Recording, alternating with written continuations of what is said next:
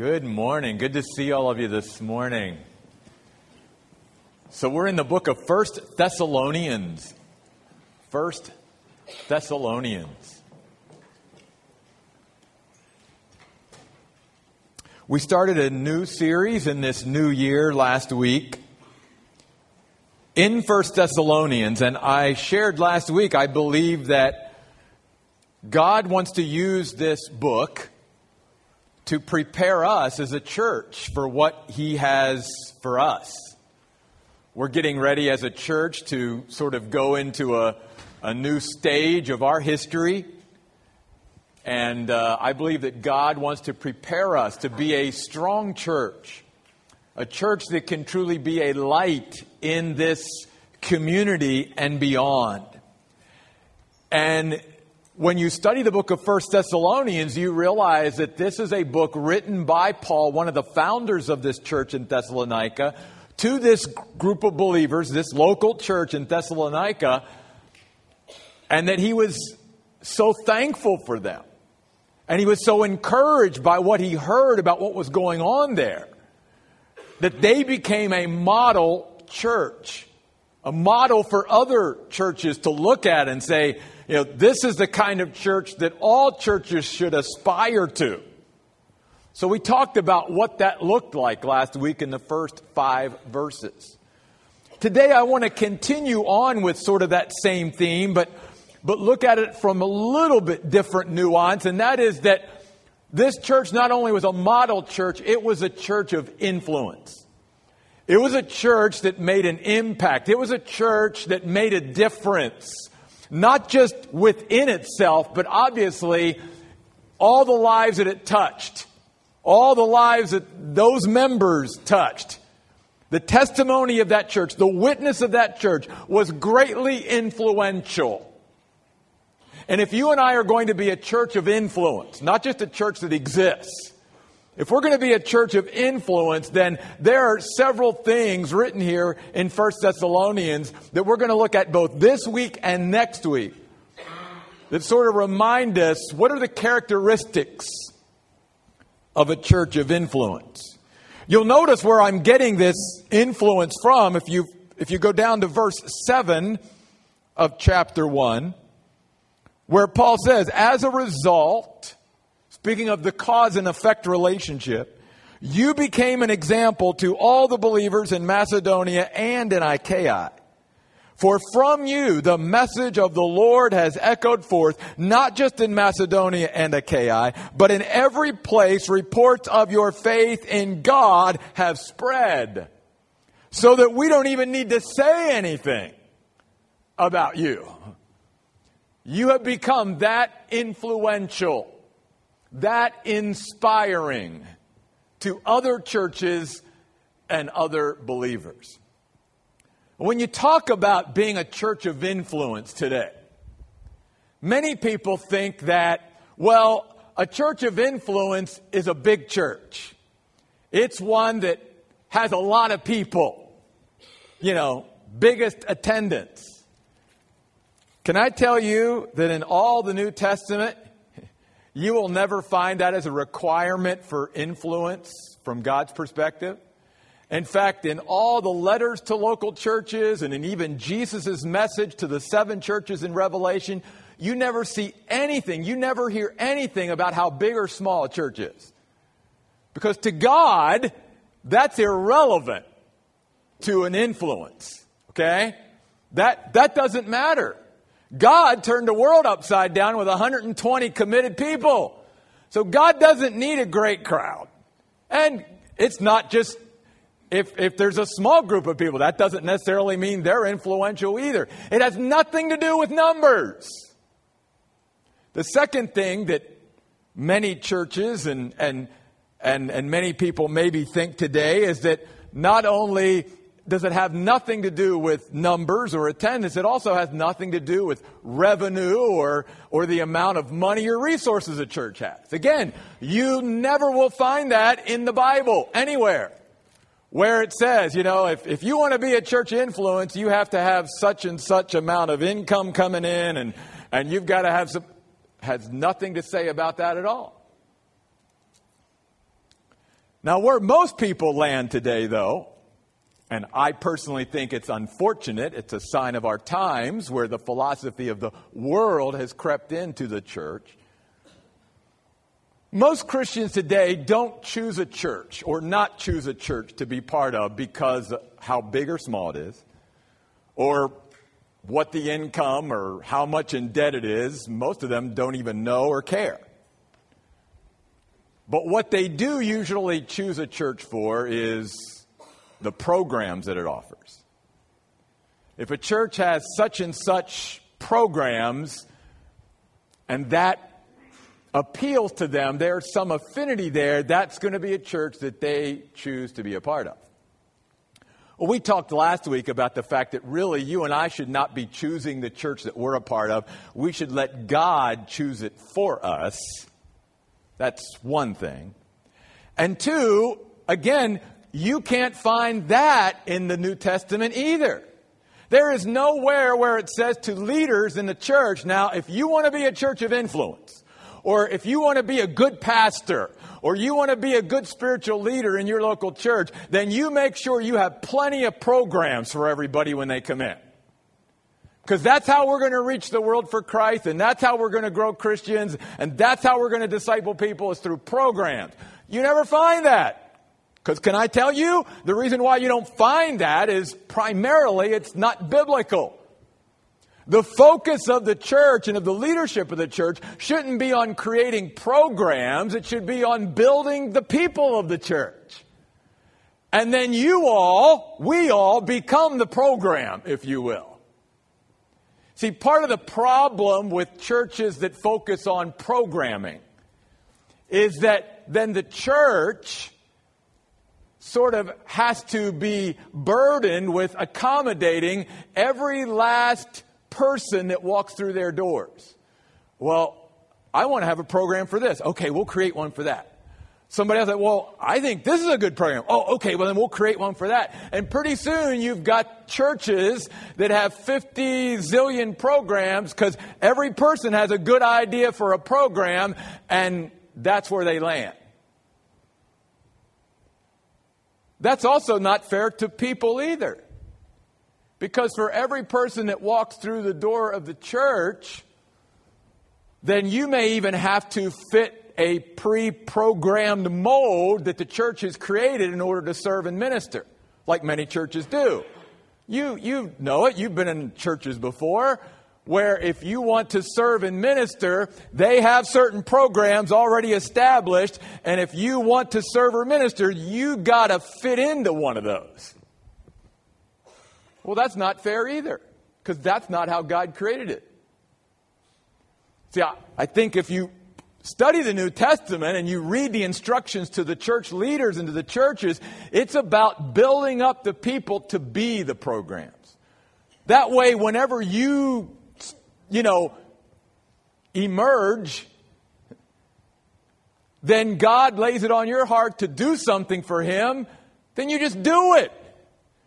You don't need the church to create something for you. And if you need help doing it, then you got plenty of brothers and sisters around you can tap and say, Hey, God, I think leading me to do it. Could you help me with this for a while?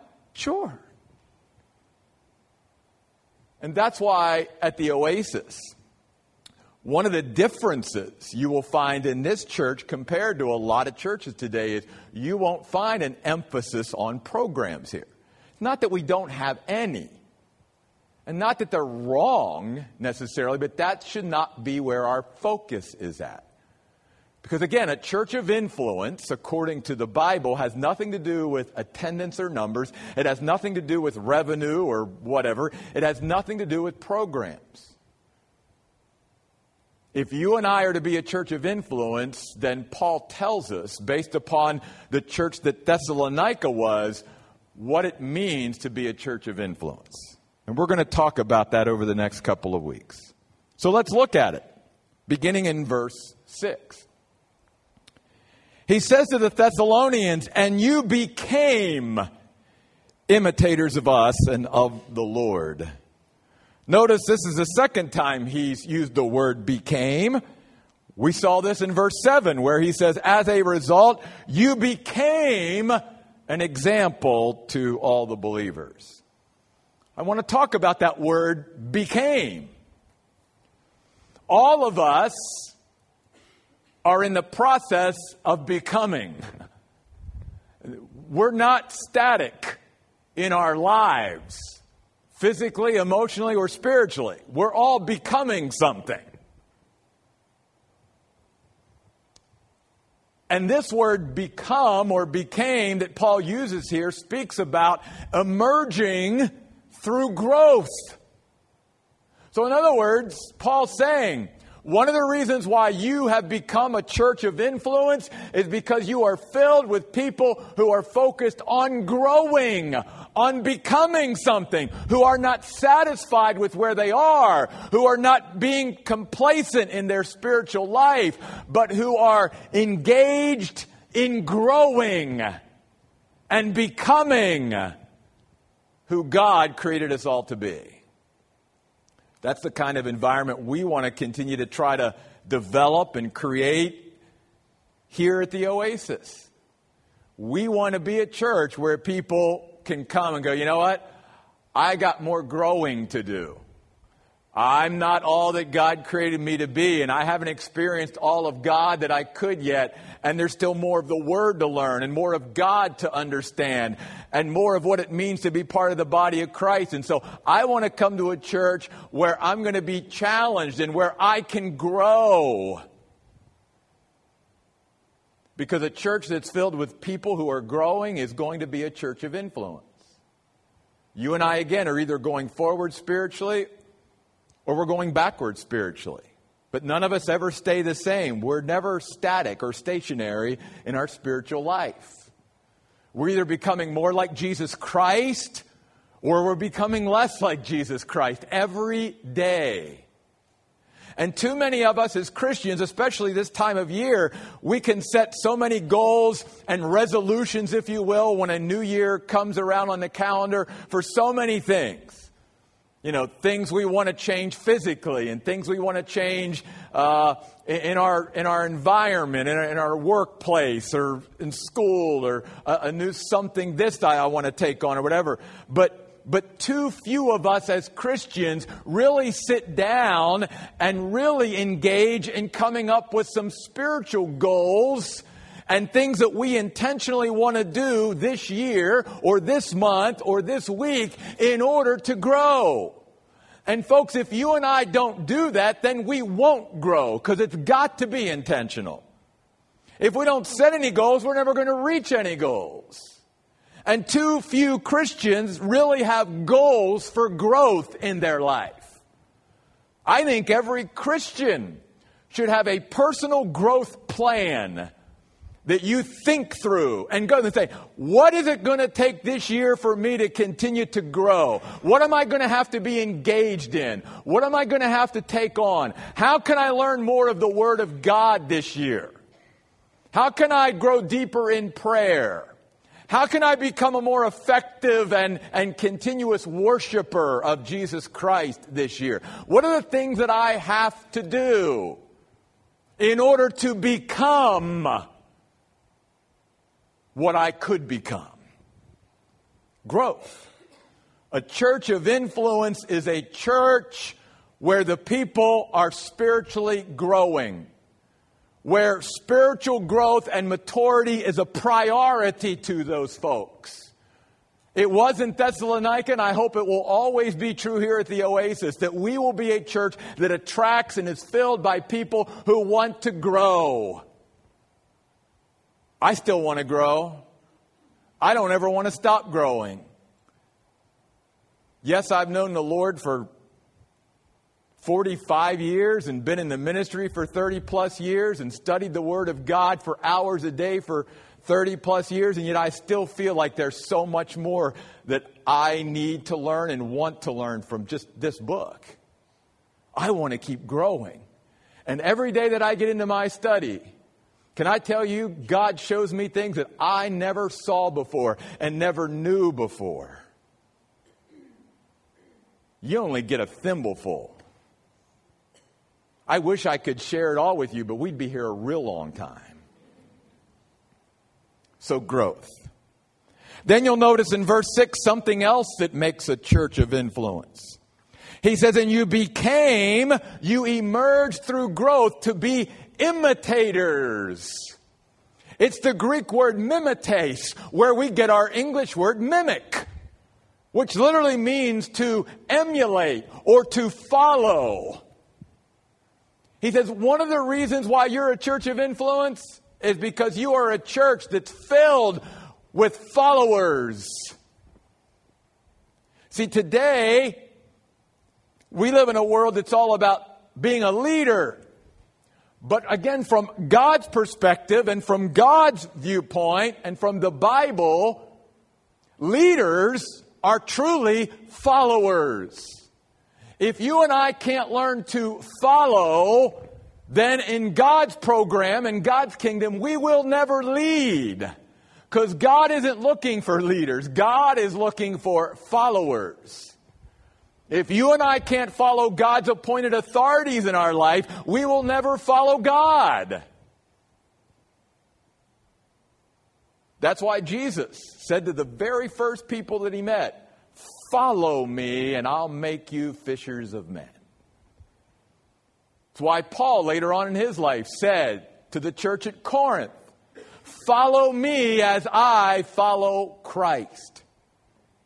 We need to, if we're going to be and continue to be a church of influence, we've got to be a church that doesn't aspire to be leaders, but aspire to be followers of the Lord and of other God approved examples. That's what Paul is saying made this church such a church of influence.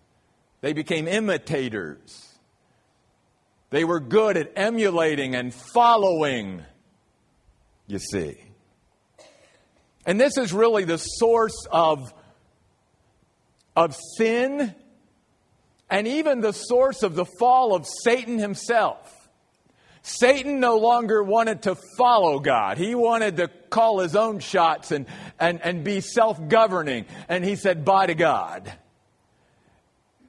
And ever since his fall, he has continued to try to entice and induce others to do the same thing. Don't follow God. Follow whatever you want. Be your, be your own God. Be your own Lord.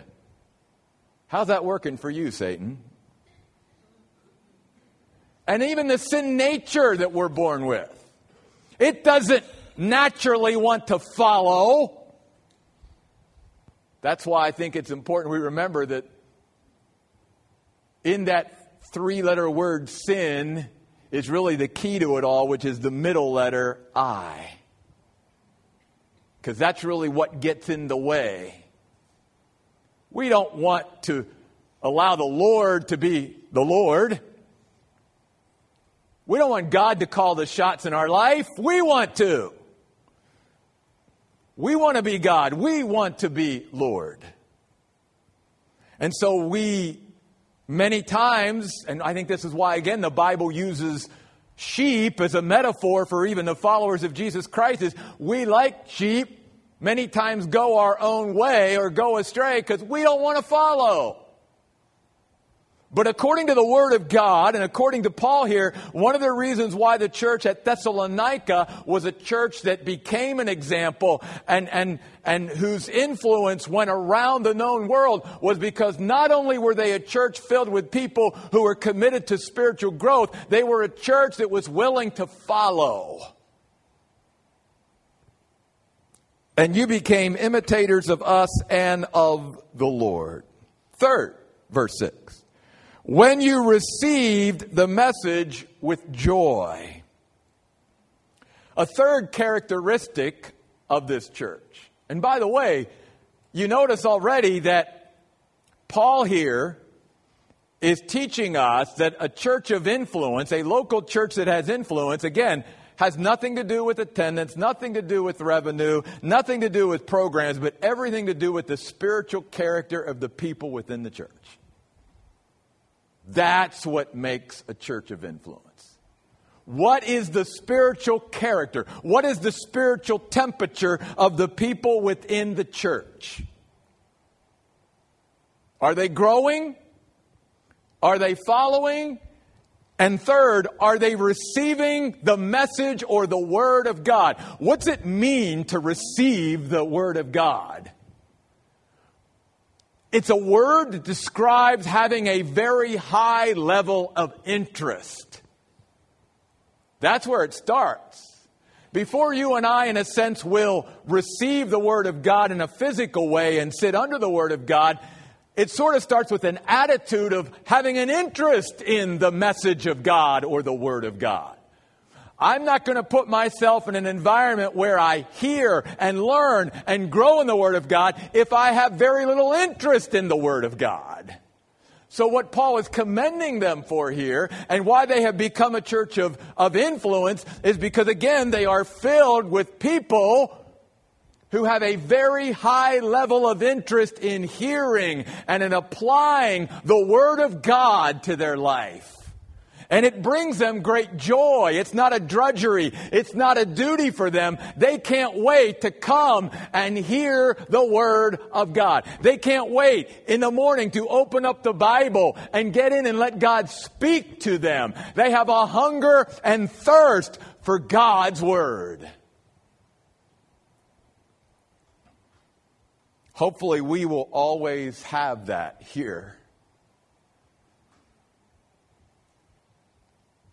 Because that's one of the things that is characteristic of a church of influence. And I know it'll never be in our world, but obviously, as a teacher of the Word, I dream about Christians even having such a high level of interest in hearing the Word of God that churches like ours would be packed out. Not because I want a lot of people, but because it would warm my heart to think that there's that many people that really have a desire to hear the Word of God taught. That's where I would be encouraged. I mean, we can fill stadiums for sporting events and and even as Christians, we can fill stadiums for concerts and venues with thousands and thousands of people, but when was the last time you ever heard of Christians just filling a stadium just to hear the Bible taught? Or when you hear of churches that teach the Word of God, do you hear of them just being filled because people can't wait to get there to hear what God has to say through His Word? That was true in Thessalonica. These folks couldn't wait to hear what God had to say. That made them a church of influence. And then notice Paul goes on to say, and you became imitators of us and of the Lord when you received the message with joy that comes from the Holy Spirit. Another characteristic of a church of influence is one that is spirit driven, where the people are spirit filled where, where the Spirit is leading them, where they are not quenching or grieving the Spirit of God.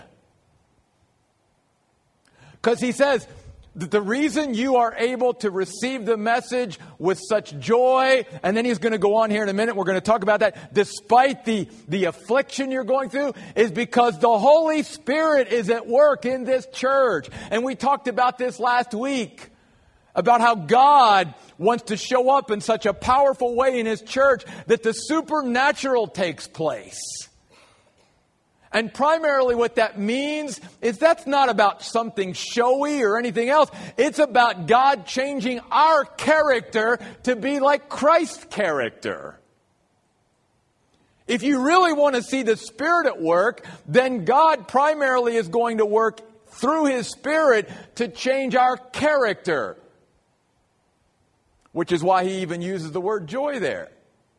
Doesn't that harken back to the fruit of the Spirit in Galatians 5 22 and 23? you and I will know that the Spirit is in charge of our life, that we are being filled with the Spirit, controlled by the Spirit, directed by the Spirit, when these nine things are evident in our life love, joy, peace, patience, goodness, kindness, faithfulness, gentleness, and long suffering. That's how we know the Spirit is working. That's the supernatural work of the Spirit. Whenever the Holy Spirit of God is producing that kind of fruit in our lives. And we're being led and driven by the Spirit of God. That was true in that church. And when the Spirit of God is allowed to take over, the primary way you see it is when you and I have our character changing. When we're allowing the Holy Spirit to make us more loving every day, more joyful every day, more at peace every day, more patient every day, more good every day, more kind every day, more faithful, more long suffering, more gentle, that's when we know the Spirit of God has gotten a hold of us. And that was true with the Thessalonians. The character that they were exhibiting in the church and outside the church and in their everyday, you know, uh, movements amongst their fellow human beings was evident that the Spirit of God was being allowed to work and operate in their life. You and I can't produce this kind of joy or peace on our own. It's only in vital union, as we learned last week, between us and the Holy Spirit. It only, notice, comes from the Holy Spirit. Verse 6. And then he goes on to say, We know that this was obviously of God and was not of you, because you received this message when we came to you with joy that comes from the Holy Spirit, despite great affliction. Another characteristic of a church of influence is one of commitment. And why do I use the word commitment here? Because the word affliction is a word that speaks about pressures, being pressed against us, Think of it this way, as I've used this before, uh, of literally grapes that are pressed down and made into wine. That's the way this word was used in that day and age. It, it, was about, you know, all the pressures that are coming against us. And there were many pressures coming against this church at Thessalonica, wanting them to compromise, wanting them to give up, wanting them to, to stop continuing to grow and mature and, and receive the Word of God. It would have been so easy for them to stay home and not go through the persecution. It would have been so easy for them to quit and take the easy road out. But because of their commitment, they were willing to receive the Word of God and place themselves in an environment where they heard the Word of God regularly and where they grew in spite of all the pressure. Because, folks, when you and I commit to follow Jesus Christ and we commit to spiritual growth and maturity, there will be constant pressures. And if you and I aren't tenacious, if you and I aren't truly committed, then we won't stick with it. There will be no spiritual stick to itiveness in our life. It will be, well, you know, I got this, I, I'm, I'm going to forego that.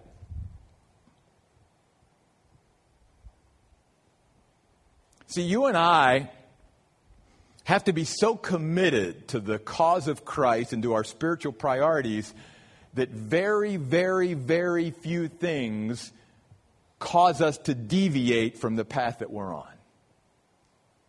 I love what Paul said in 1 Corinthians 16 9. He reminds us of this principle. He told the Corinthians, he said, There are many opportunities open to me, but there are also many opponents many adversaries. 1 Corinthians 16 9. So notice the many opportunities, but many or much opposition at the same time. So if you and I aren't committed, guess what? We're going to be opposed. There's going to be obstacles in our way to our spiritual growth and maturity.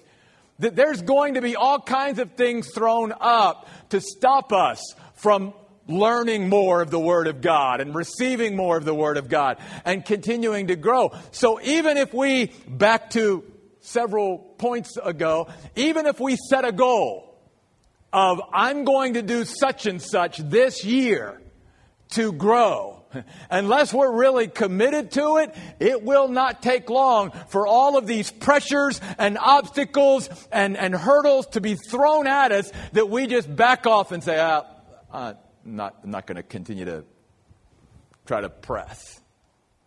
Because somehow maybe we've even gotten this erroneous thought in our mind that if this was of the will of God, then it would just, it would go easier for me. I wouldn't have such opposition or obstacles or pressures exerted against me. If I'm doing the will of God, isn't God going to make this easy, an easy road for me? Well, it's not God that's not making the road easy. It's the world, it's the flesh, and it's the devil that make the road hard. And unless you and I are committed to what we have set out to do, then the world and the flesh and the devil will continue to distract us and discourage us from following through with even the commitments that we've made. That's why, if we're going to be a church of influence, we've got to be a church that's filled with committed people who understand that as we press forward as a church and as we press forward as individuals to become all that God created us to be, there's going to be opposition. There's going to be obstacles. There's going to be challenges. There's going to be pressures. There's going to be all these things that try to, are designed to get us to quit. And one of the things that you and I need to remind ourselves of is what does it take to make me quit? Because God wants us to get to a place where He builds such spiritual commitment and such spiritual steadfastness and tenacity in our life and constancy that it doesn't matter what is thrown against us, we will stick to it. No matter what pressures come against us. We'll be faithful. We're going to follow through no matter what. That's why many times when you, as a Christian, decide, I'm going to spend more time in the Word, don't you all of a sudden just start getting all kinds of things at you to try to, I don't have time for this now. Or you commit to being part of a Bible study, and all of a sudden this happens and that happens, and you just can't get there. And, and listen, this happens to Christians all the time. Well, you know, this other thing came up on Sunday. I think I'll pass on going to church this Sunday. And not that there's anything wrong with missing a Sunday every once in a while. The problem is a lot of times you miss one, then it's easier to miss the second one and to miss the third week in a row and to miss the fourth week in a row. And pretty soon then there's not that faithfulness. It's a very hit and miss inconsistent. Because listen, you and I can say, oh, I'm, I'm going to I'm gonna be at church more and I'm to, you know, I'm going to get involved with growth and I'm going to be at this. But make no mistake about it, the pressures are going to come. The obstacles are going to be there. Many opportunities, but much opposition. And you and I, if we're not truly committed to it, then we won't follow through. A church of influence will be filled with people who are filled with commitment and follow through. And then also notice verse 7. As a result, Paul said, which again is a phrase that speaks about the cause and effect relationship of something. And Paul's reminding us of something there. He says, You realize in our lives, both as a church, corporately, and individually, there's always a cause and effect of everything that we choose and decide to do. Always cause and effect. Whatever, whatever this is, it's gonna, there's going to be this ramification or consequence or result. There's always a cause and effect. Always. And so Paul is saying, as a result of you growing, of you imitating or following, as a result of you receiving the word, as a result of you allowing the Holy Spirit to fill your life, And of you being committed, as a result of that, you have become, as a church, an example to other churches and to other believers. Verse 7. So, the final characteristic we're going to look at today, and we'll save verses 8, 9, and 10 for next week. So, I hope you'll come back. It's part two.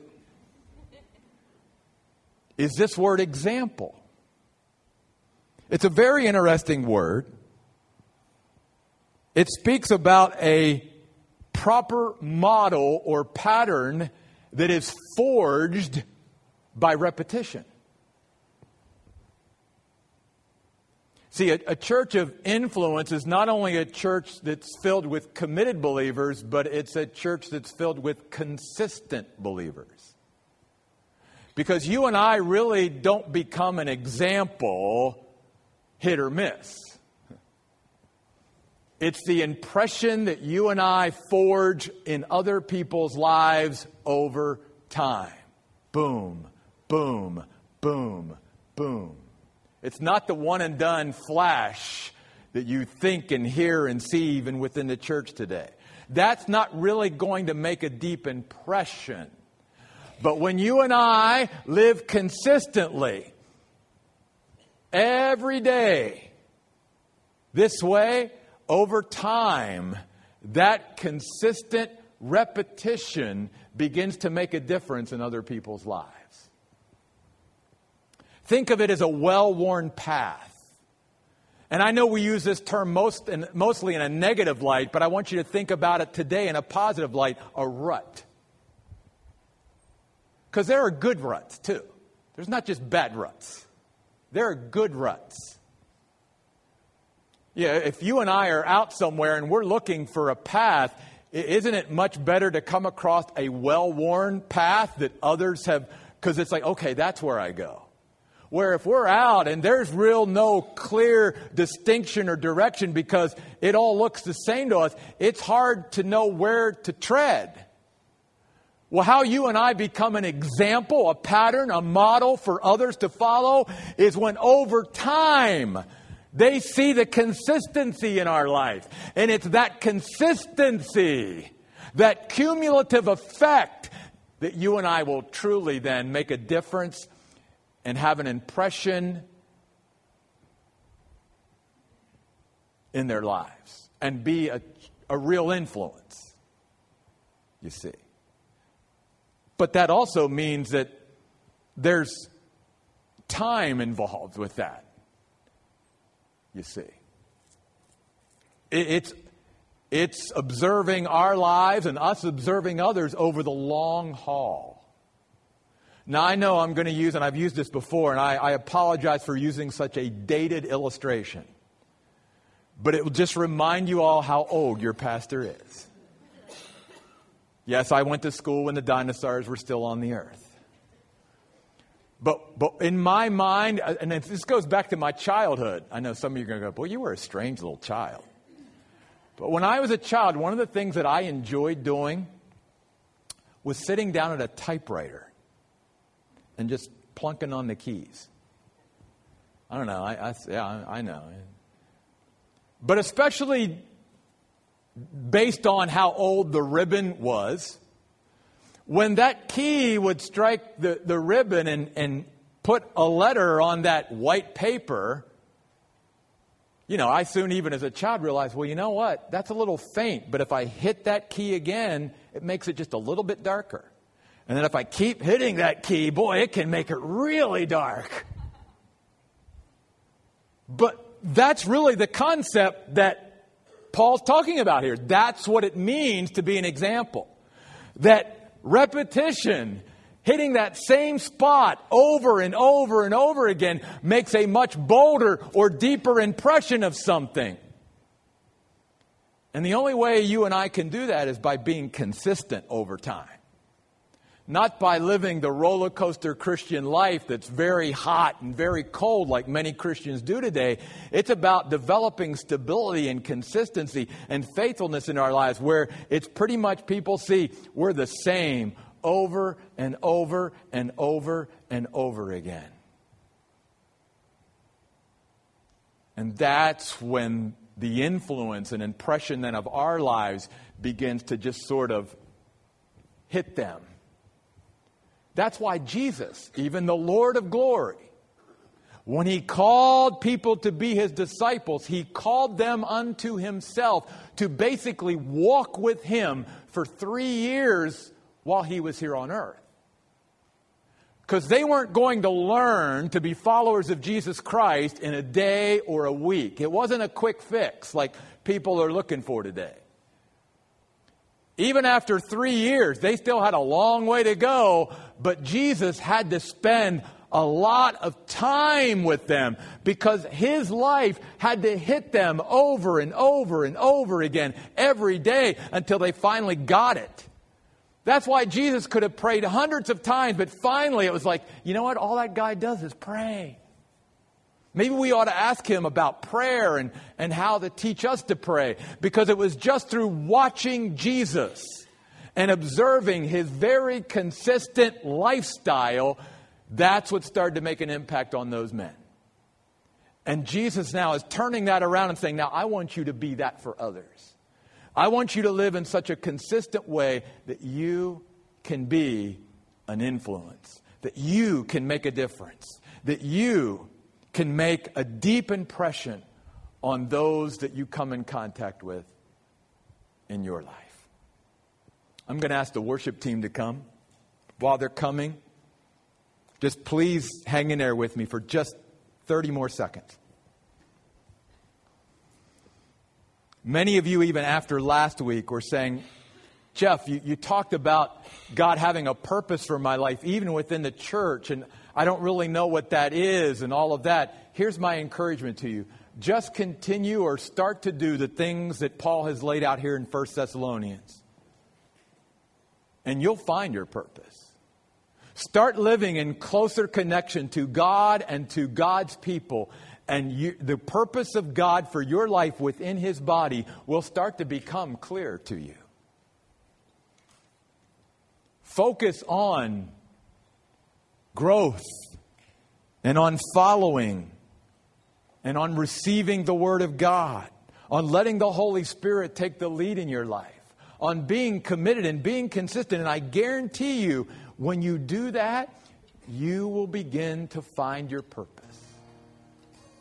Maybe some of you here today, you know your purpose and you're living your purpose, but you're just needing strength for your purpose right now.